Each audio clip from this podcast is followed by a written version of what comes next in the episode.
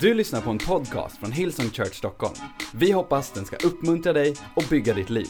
För att få mer information om Hillsong och allt som händer i kyrkan, gå in på www.hillsong.se. All right, I got a message on my heart I want to share with you. Genesis chapter 40. Last night I was preaching in uh, Stockholm, and uh, in the month of January we were studying the life of Joseph back at VOUS, and I just feel like the Lord has been showing me different things and speaking to me, and so I just want to um, look at Genesis chapter 40, look at a little portion of Joseph's life that I think will encourage everyone in this room. Uh, I'm going to read a few uh, verses here, and then um, I'm going to preach it like I feel it. Is that okay? All right, let's start at uh, verse 1, chapter 40. Um, sometime later, the cupbearer and the baker of the king of Egypt offended their master, the king of Egypt. Pharaoh was angry with his two officials, the chief cupbearer and the chief baker, and put them in custody in the house of the captain of the guard in the same prison where Joseph was confined. The captain of the guard assigned them to Joseph, and he attended them.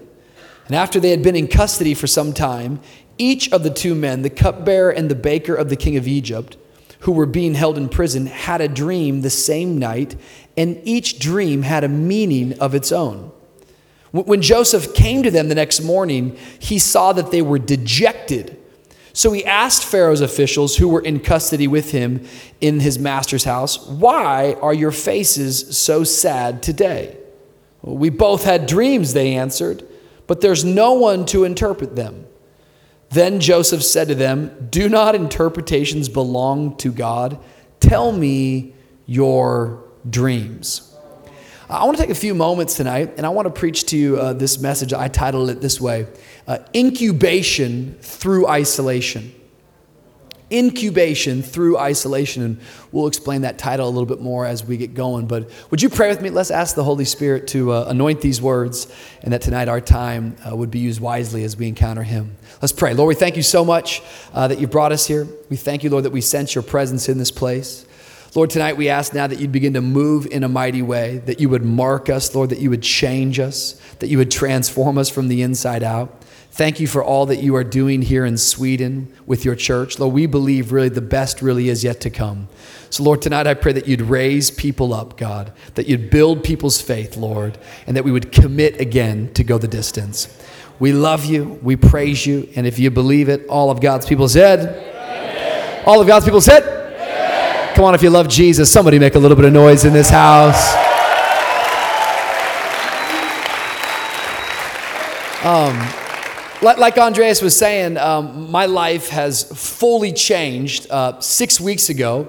After eight years of infertility in our marriage and our home, six weeks ago, my wife and I, we gave birth to our firstborn son. He's amazing. Uh, there he is. This is this is uh, this is Wyatt. Wyatt. Wyatt Wesley Wilkerson. Um, Wyatt means brave, brave. Wesley, John Wesley, one of the greatest preachers of all time. Wyatt Wesley Wilkerson. His initials are WWW. World Wide Web, VOUSChurch.com, right there. he's, he's, the, he's the best, I'm telling you. And like, I gotta be honest with you, like, I'm, I'm really, like, I'm really into being a dad. Like, I know I meet some dads like, yeah, I didn't really feel much until like, you know, the first year was over. Not me, dude. I saw this kid, I'm like, I, I cry every day with him. Every day. I just, ah, you know, I just cry. Uh, th- there, there's this thing, I, I, didn't know about this. I found out in the hospital. Maybe you guys have this here in Sweden too, but I didn't, I didn't know about it until I had this son. It's this thing called skin to skin. What this means is his shirt has to come off and my shirt has to come off. And I guess this is good for an infant for him to lay on your stomach, skin to skin. Just shirts off, shirts off. We just lay there, skin to skin. Like, I'm obsessed. This poor kid's gonna be 14 years of age. I'm like, take your shirt off, skin to skin, let's go, you know? He's gonna be 18, like, hey, skin to skin, let's go, come on, you know? Like, it's like, no, dad. I love it, man. I'm not, like, I love being a dad. The whole thing has been exciting.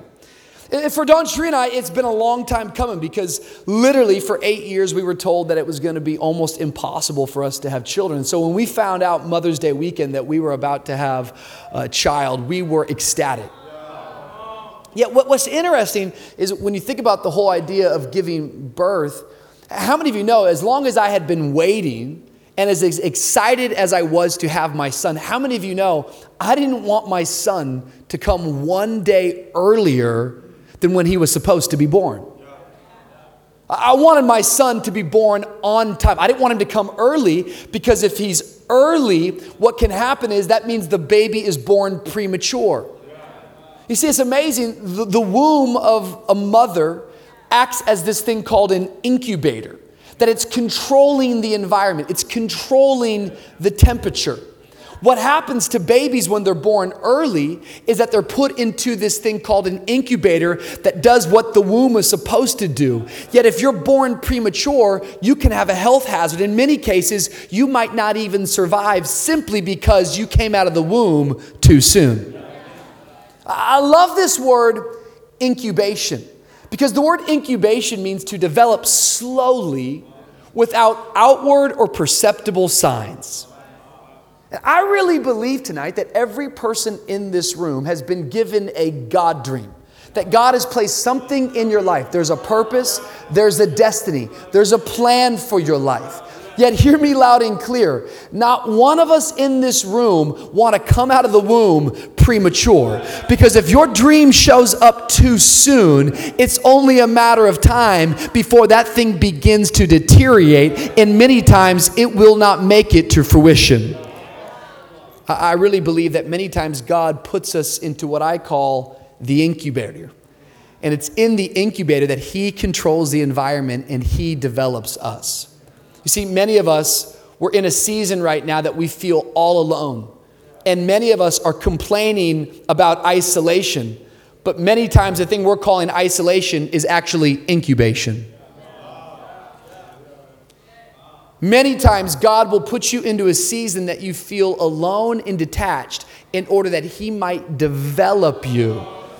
And although on the outside people cannot see the growth, you can rest assured that you are going through incubation through isolation, and it's just a matter of time before you begin to grow, before you begin to flourish, before you begin to be all that God has called you to be. Come on, somebody, give God a shout of praise if you believe it today. This is just the truth. Like, before my son could arrive, he had to spend some time alone. The womb is dark. The womb is probably lonely, but he needed that time to be alone before he could arrive. This is how life works. How many know muscles are not the start of strength? Muscles are the sign of strength. Like you don't go to the gym day one and bang, there it is. You have to go and isolate the muscle and work it. Think about a seed that goes into the ground. The seed, it gets dropped into the dirt. And a farmer, as he drops the seed in the dirt, he doesn't have a eulogy right there. He doesn't cry, oh my God, it's my favorite seed. That's not what he does. The seed goes into the dirt, and it seems like the seed is all alone as the darkness and as the soil is put on top of the seed. Watch, before fruition comes isolation. Yet the seed has comeback power. And although the seed feels buried, the seed knows I'm not actually buried, I'm actually planted, and it's just a matter of time before I begin to grow. Come on, somebody. Your life is a seed. it's called incubation through isolation. I believe that many of you tonight, you are you're in the incubator. You are you're in a season that you feel isolated, but I want to remind you that as you begin to grow, you can't see it on the outside, but something's happening. I really believe that God dreams have to be tested. Why? Because a dream that hasn't been tested is a dream that can't be trusted. And if God were to give you everything right off the bat that He's called you to do, you wouldn't be able to handle it. Your dream would be premature. You've got to go through the test. As you study the life of Joseph, many of you tonight, uh, you might know the story of Joseph. Others of you, maybe you, you don't know it. Let me just bring you up to speed. Joseph is the 11th son of Jacob. Jacob also has another name. His name is Israel.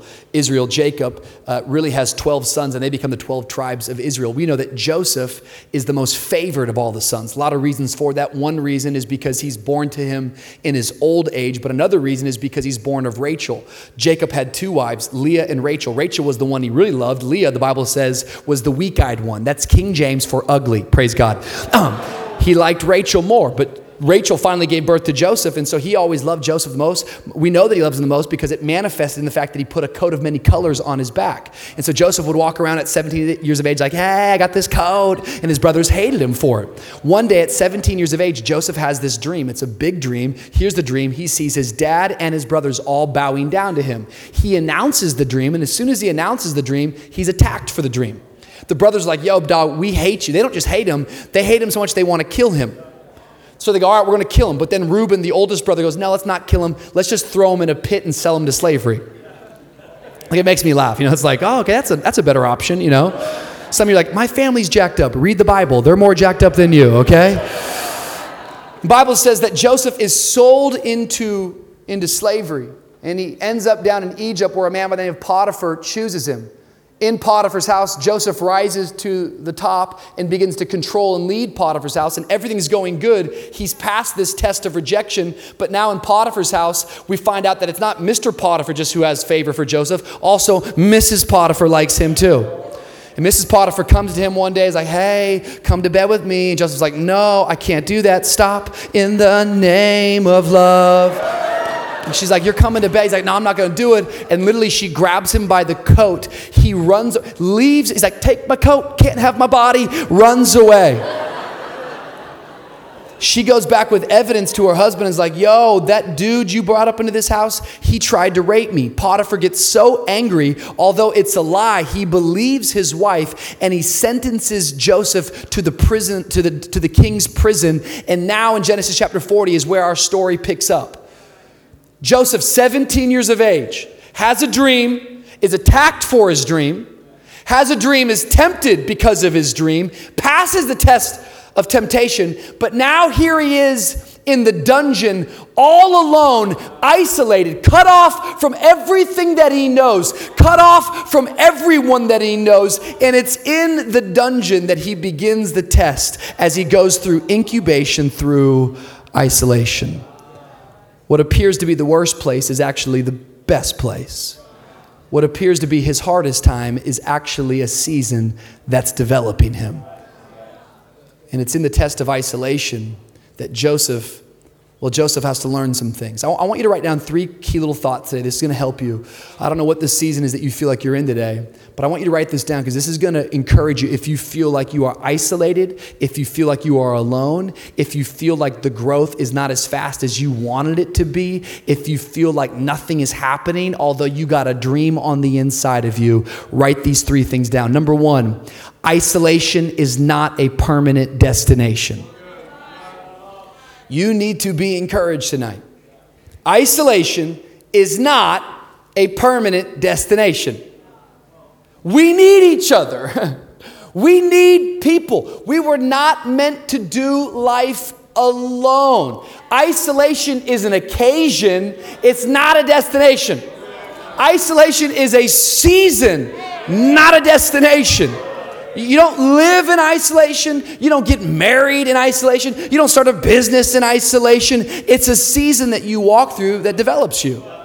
This is challenging for many of us in this room, especially uh, millennials, people that are from my generation, because we millennials, like, we hate this word called process. We just hate it. We like words like prosperity, you know, and purpose. Talk to me about purpose. I, I want to talk to you about purpose, but before we get to purpose, I got to talk to you about process. Because we all want to arrive, but nobody wants to take the trip anymore. It's a journey. And process is a part of it. You're going to have to go through some stuff. It's really challenging for anybody in this room who's under the age of 25 because anybody under the age of 25, we don't remember, remember like this is really hard for us because we don't remember like we don't remember cameras and film. We all have iPhones, so you know, photos like there it is, bang, yes, you know. It's like we selfie, selfie, Selfie. It's like, you want to see what I had for breakfast today? No, selfie. It's like we, we take whatever. It's like 9,000 photos every single day. But anybody who's over the age of 25 actually remembers a day before the iPhone when you, when you had a camera. I I want, I'm going to educate some people. It was a camera, it was a device.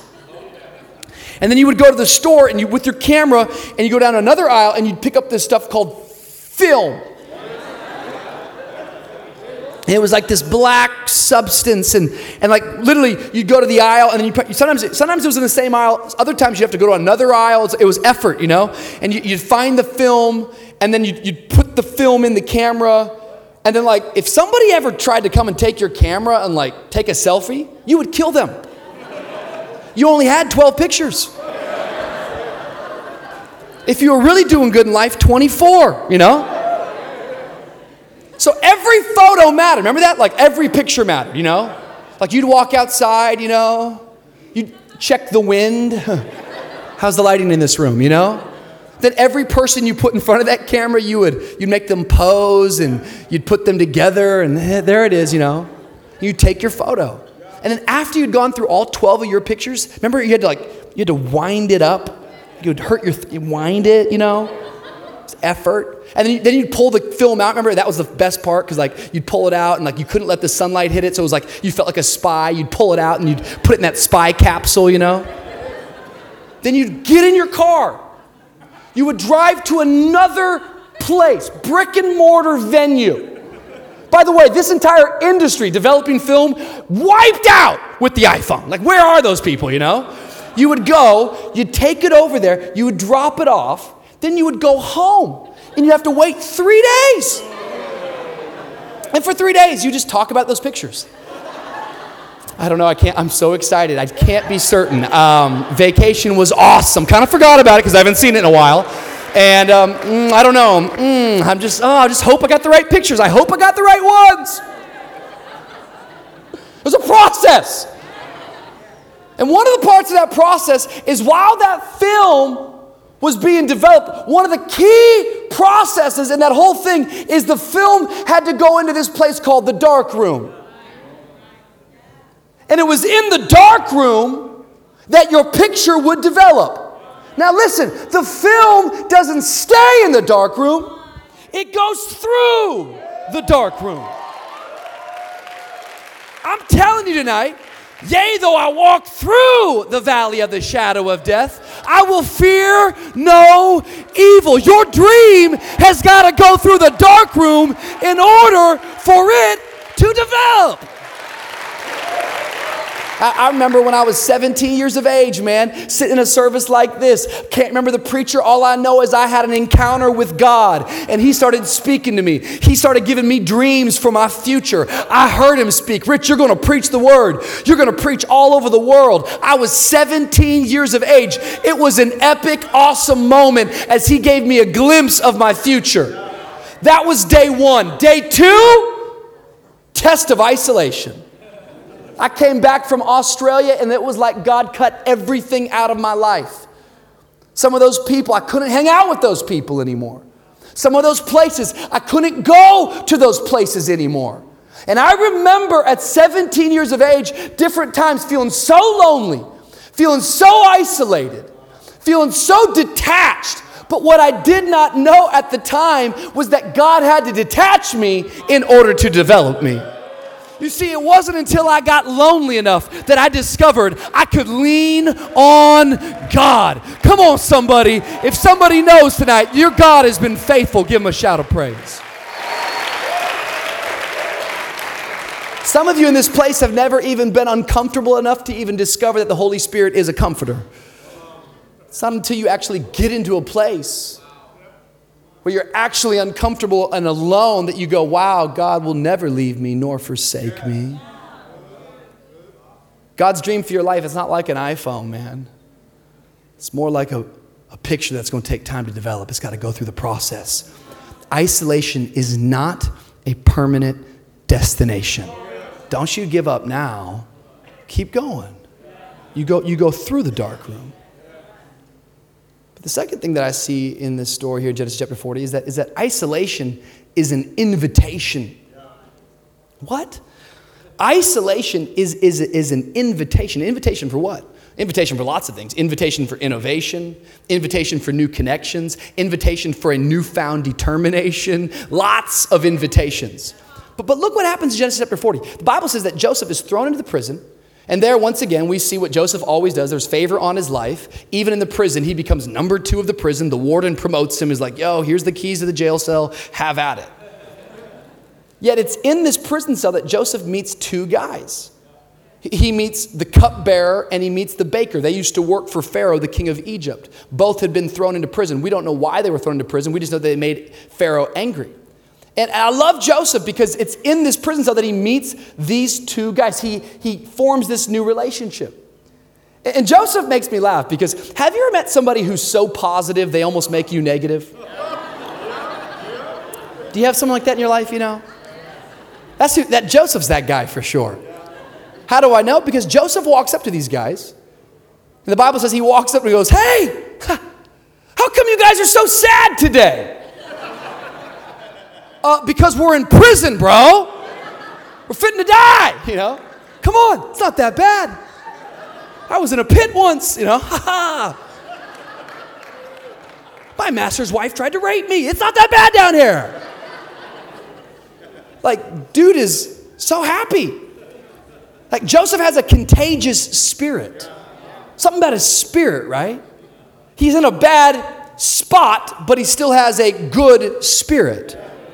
His situation isn't right, but his spirit is right.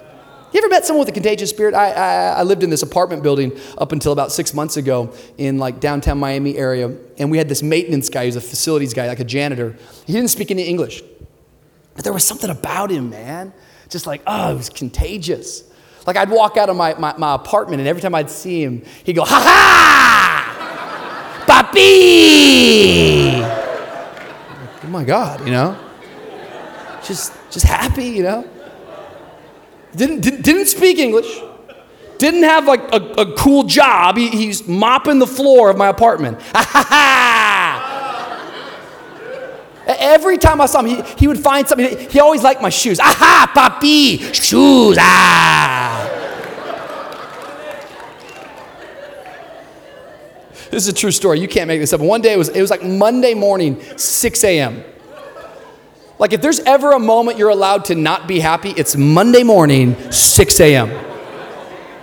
and I, I, I opened up the door to my apartment and I walked into the hallway and like literally as I opened up the door, this, this, my janitor is literally like four feet from the door. He's like standing there. And I open up the door and he goes, ha ha, bang, bang, bang, bang, puppy. I was like, uh, uh, uh, you know? Because I don't care who you are. It could be Monday morning at 6 a.m., but you open up your door and somebody's got air pistols calling you Poppy. You start going, maybe I am Poppy.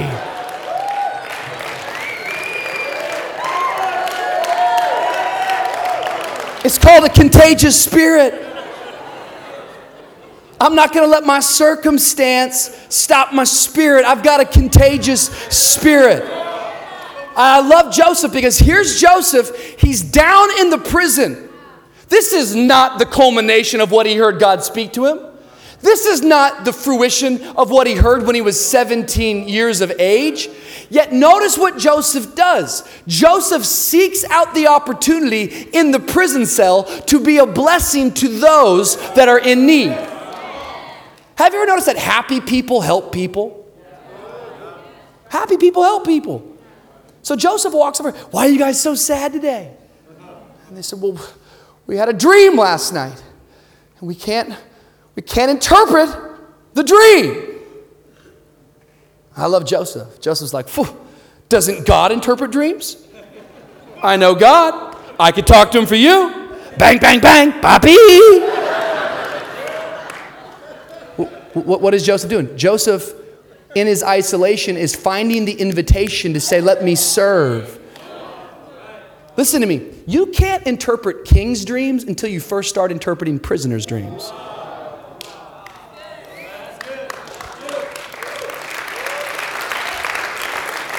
Listen to me. What you focus on when you're alone is what will manifest when you're announced. You put a demand on your gift in private, and you watch as the world puts a demand on your gift in public. I, I wish I could explain to you just how many sermons I have preached that nobody has ever heard. I wish I could take you back to my bedroom at 18 years of age as I stood on top of my bed, jumping and shouting. I wish you could hear some of the sermons that I wrote that never got to be preached, that never got to get out there. You say, Rich, why were you doing it? I was doing it because there was a dream in my heart, and I wasn't gonna wait for a crowd. I already had a calling. I remember, I remember when I was in Bible college, man, I went to Bible college, and at Bible college, I was like, we need a revival at Bible college. So I started a prayer meeting. But really, the prayer meeting was just a secret moment so I could get up and have five minutes to say something because I just wanted to exercise the gift of preaching. And so people would come to the house, there'd be 25 people, and I would get up and say something, I don't know, I would just yell, and then we'd pray for the next 45 minutes. And I was just taking every opportunity that was coming my way. I remember one time, this is a true story, I drove across the state of Georgia five hours. And I got to the meeting, and when I got to the meeting, there was five people in the audience. I still used a microphone. Why? Because I didn't see five people. I saw the opportunity that one day there was going to be 5,000. One day there was going to be a revival. And I wasn't going to wait on anyone or anything. Even in isolation, I was going to discover there's an invitation. See, God is wondering what will you do with your gift in obscurity before He brings you into notoriety? God wants to know would you do it if nobody ever saw you do it? Would you be passionate if nobody ever knew your name? Would you do it with the right spirit when you're unknown? Because if you'll do it with the right spirit when you're unknown, God trusts that you will do it with the right spirit when you are known. And I have learned that many times God, He will reserve you for Himself before He reveals you to others. And some of you in this room tonight, you feel like you are in a season of isolation, but I want to encourage you. There's an invitation in front of you. I want you to live your life like you are God's best kept secret, that He is getting ready to shout to the world. There's an invitation in front of you. God is going to use you if you'll seek it out. Come on, somebody, give God a shout of praise. Why are you guys so sad? We had a dream. And nobody can interpret our dreams. Well, I know God. Why don't you tell me your dream? I'm going to serve you right here from this place of isolation. As the worship team starts to make their way up here, I love what takes place.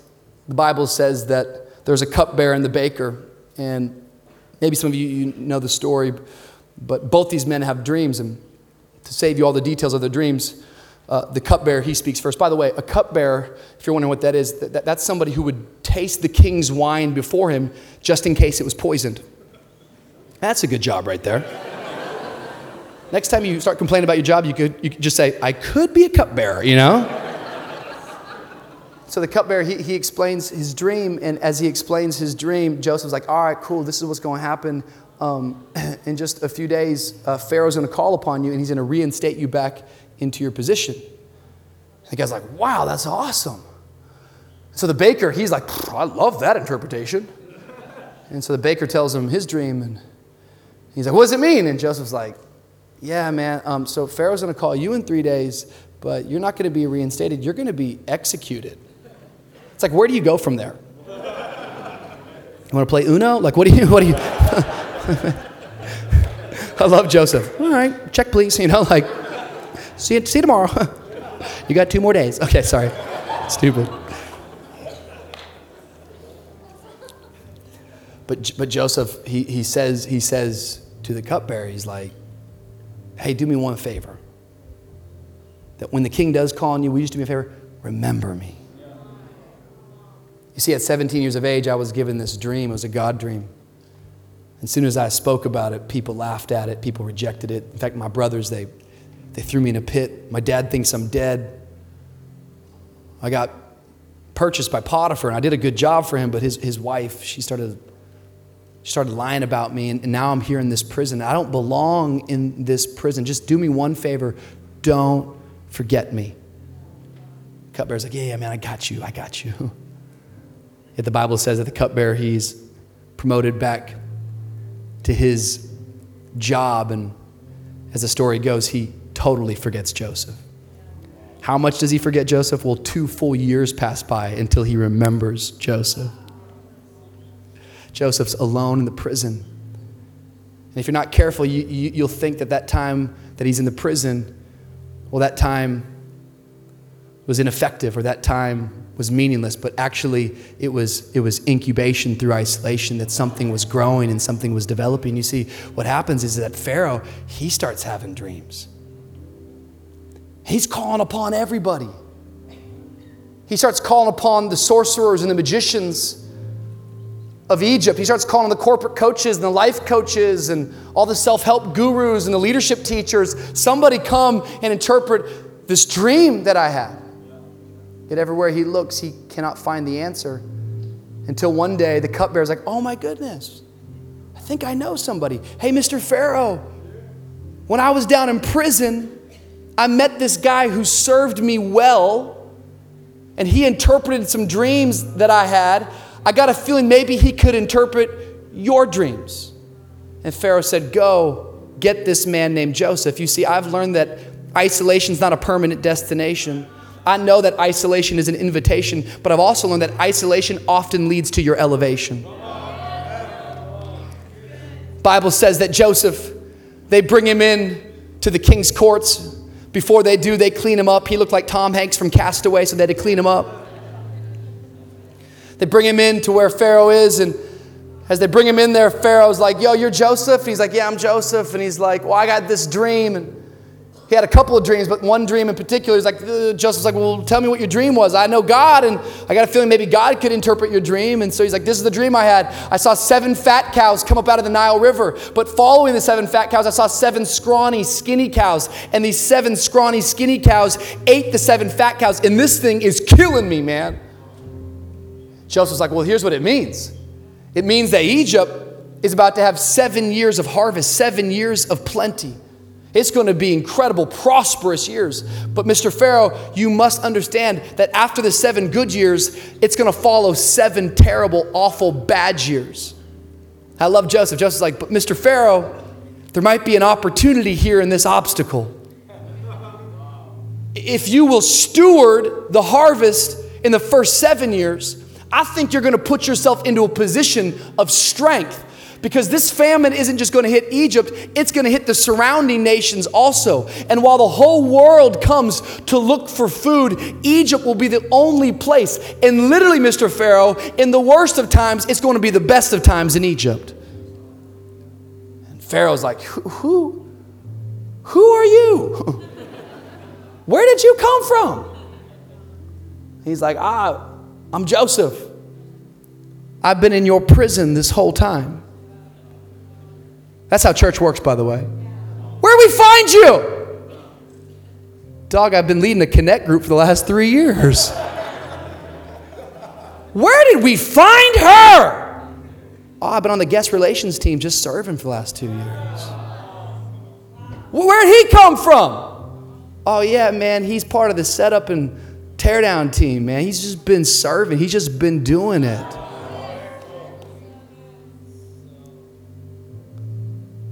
Pharaoh's like, yo, this, this man, Joseph, there's something on his. You know what, Joseph? I'm going to make you number two of all of Egypt. This joker goes from the prison to the palace. And if you're not careful, you would think it's overnight, but it was anything but overnight. It was incubation through isolation. He was passing the test of isolation. Isolation often leads to your elevation. If you want to grow, be willing to go slow. Because when you grow, that's what it feels like. It just feels slow. So if you're down to go slow, you're going to grow. Do you want to swell or do you want to grow? I want to be a person that grows.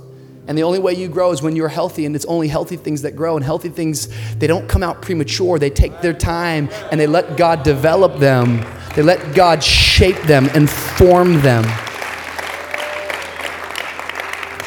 I got to close the message, and there's so much more there on Joseph, but let's be honest Joseph, that's cool. I love Joseph. But it, we wouldn't be doing this night justice if you didn't know who the real hero of the story is. Because this whole Bible, this whole Bible, Genesis to Revelation, is about one name. That's the name of Jesus. I, challenge you in 2018 don't read this Bible looking for more principles. Read this Bible trying to find a person because you'll find that He is there on every page, every chapter. Jesus, He comes through. The whole thing is trying to point you to a Savior, to a King who was to come. See, if you walk out tonight like, that's it, I got a God dream, like Joseph, I'm ready for incubation through isolation. You're gonna maybe like make it halfway because you were never called to be like Joseph and you're never called to pray for the spirit of Joseph. No, you're called to be like Jesus, and you're called to receive the spirit of Jesus. For Jesus, he actually is the true and better Joseph. I mean, just think about it for a minute. Jesus had a God dream. His God dream was to get all of us back. And when he came to this earth, his God dream was tested. He was rejected so that we could be accepted. He was tempted by the enemy. And Jesus, he too, he went through the test of isolation. Just look through the scriptures. How many times does Jesus make it a point to get alone all by himself?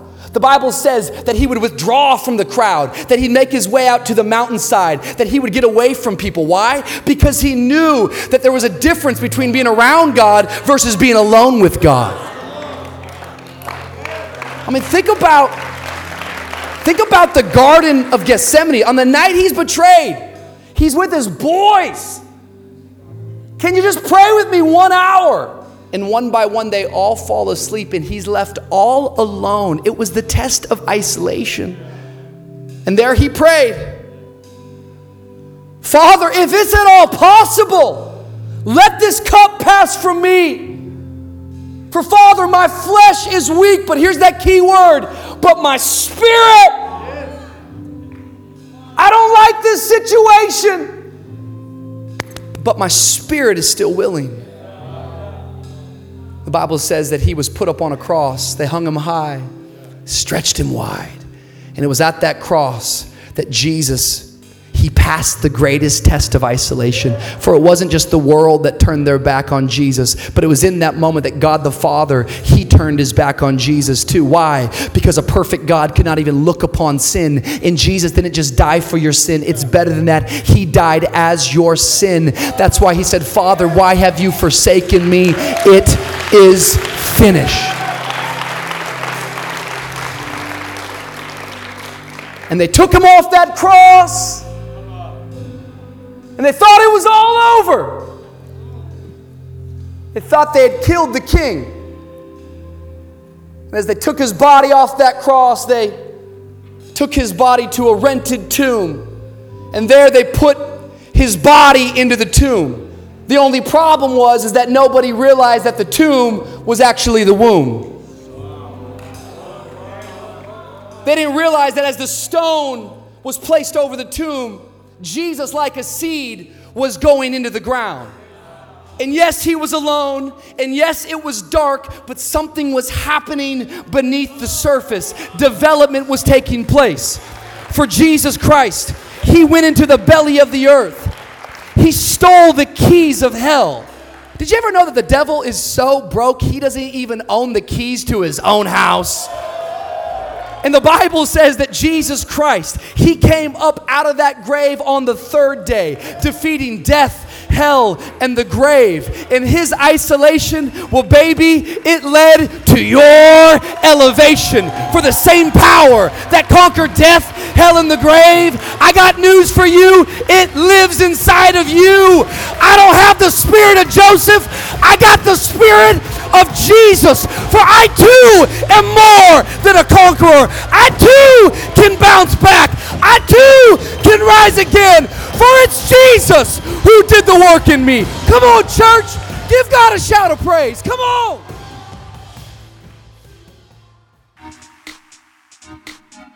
Du har lyssnat till en podcast från Hillsong Church Stockholm. Om du vill veta mer om vår kyrka eller om våra söndagsmöten, surfa in på www.hillsong.se.